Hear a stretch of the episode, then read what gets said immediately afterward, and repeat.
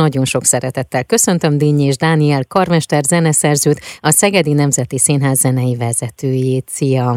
Szervusz, én is köszöntök mindenkit. A témánk pedig, amiről beszélgetünk elsősorban, hogy te kaptad meg az Artist Business Fidelio díjat, amihez először is gratulálok. Nagyon szépen köszönöm.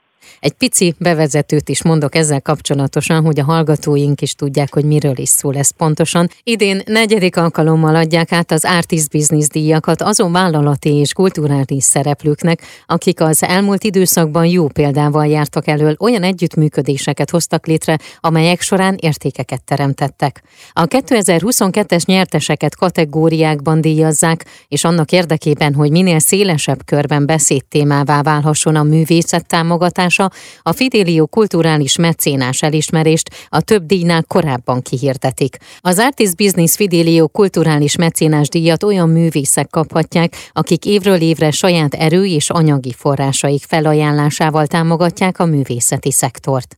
Milyen érzés, amikor egy díjat kapsz? Mert tudom, hogy a díjakat adják, erre nem is biztos, hogy fel lehet készülni, de ilyenkor milyen érzés futott át rajtad, amikor ezt megtudtad? Hát nagyon vegyes, hogy finoman fogalmazzak. Azt tudni kell, hogy én nem vagyok egy nagy díjkapó tekintve, hogy még nem nagyon kaptam soha. Ezért aztán nekem már-már az üdvösság erejével hatott.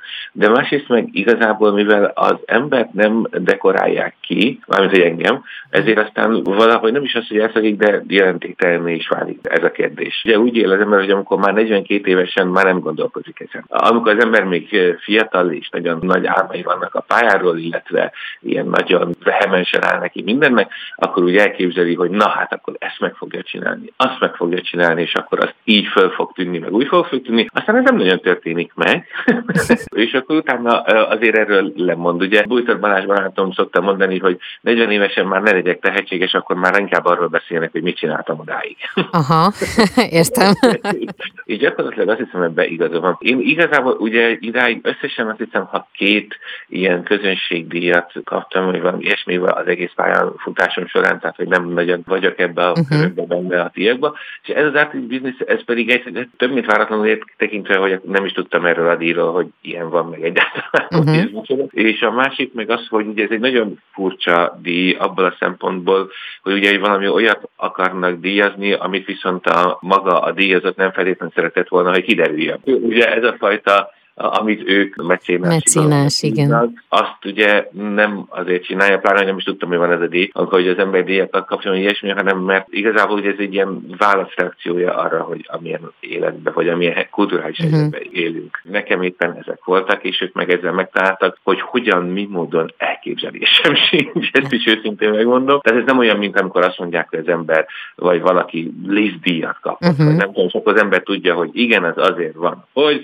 és ez azzal jár, akár hogy, hanem hogy valami kicsit megfoghatatlanabb, de hát ugye maga a tevékenység is, amit végzünk, az összes többi díjazott, az kvázi ugye megfoghatatlanabb bizonyos szempontból. Így van, itt egyébként ez a díj, ez arról szól, azokat díjazzák, akik évről évre saját erő és anyagi forrásaik felajánlásával támogatják a művészeti szektort.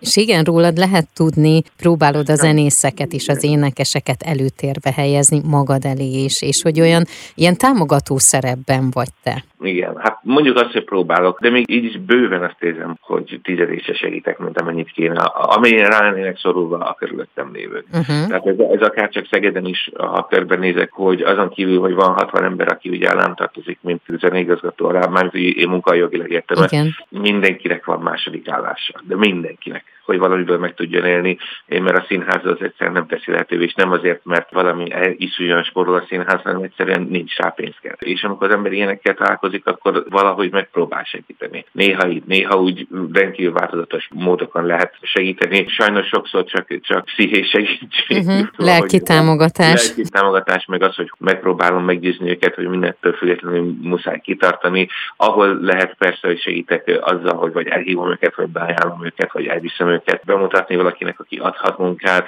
ha kell, akkor csak megteremtem a lehetőséget, hogy dolgozzanak, de hát vezetőként nem hiszem, hogy az ember másra van predestinálva. Tehát mármint vezetői pozícióban nem született ki, mert akar a felevezető lenni, hogy azt gondolom, hogy ez egy ilyen feladat, alapértelmezett feladatnak. Uh-huh.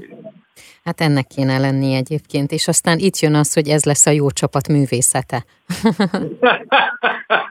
Mi fog vele történni most idén? Milyen feladatok, munkáid vannak? Milyen tervek, álmok, amely akár még a következő évre is átcsúszik majd? Hát úgy van, hogy most december 16-án itt Szegeden bemutatjuk a Johann Strauss denevért, ami, ami minden várakozás szerint nagyon jól fog sikerülni. A Vida Peti rendezi, Vida Péter ugye színész, a tárjának a színésze, meg hát nagyon sok helyről lehet őt ismerni, és ő rendezi, és csodálatosan csinálja a munkáját, és hát hihetetlen jó hangulatba ternek a próbák is, és az néz ki, hogy egy nagyon jó előadás fog összeállni. Ez december 16-án, és utána, ameddig be nem száll a színház, ugye mi január, február, március közepéig zárva vagyunk, az előre látható tervek szerint, amíg be nem zár színház, addig próbálunk azt hiszem kilencet játszani belőle, és akkor utána felveszünk majd a fonalát remélhetőleg ennek is. Az van, utána én pedig január, februárban pedig a Báb Színházba írok zenét egy hihetetlen érdekes előadáshoz, amit Szikszai Rémus rendez, és egy modern dekameram. És oda kell írni, hát nem kis mennyiségű zenét, múltkor számogattam, hogy legalább bő egy óra, amit kell, mert ugye a Rémus egészen elképesztő víziót rakott össze a fejébe, és oda Subic Gábor barátommal ketten szállítjuk a zenét különböző módokon, az egy hihetetlen érdekes dolognak tűnik. Már csak azért is, mert a bábszínházban imádok dolgozni, ezt uh-huh. is megmondom, vagy a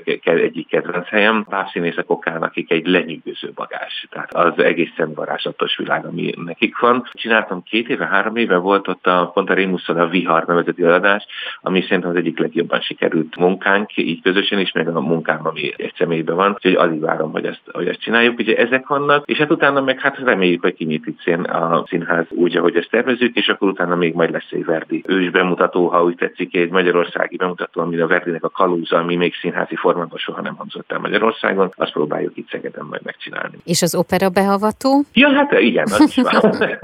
Olyan természetessége, igen, hát az igen. minden hónapban kétszer van. Van egy sorozat a Bánk Bánkból a Magyar Zeneházában, és van egy sorozat a, a rendező közbeszól címmel, az pedig a hat címbe, és az pedig minden hónapban nyomjuk. Azok hál' Istennek nagyon jól mennek. Mindenkit biztatok, hogy a Magyar Zeneházába is jöjjön még bőven, mert hogy mindig vannak még ott helyek. Ugye ez nagyobb hely, mint a, mint a hat cím, és a Bánkbán meg szerintem egy borzasztóan izgalmas téma, meg feladat, meg hát ez nem baj, hogyha magyarként tisztán vagyunk az Erkel bánkbányával, úgyhogy tessék csak sokan jönni arra. Nagyon szépen köszönöm. Én pedig mit kívánjak? Most ezen gondolkodom.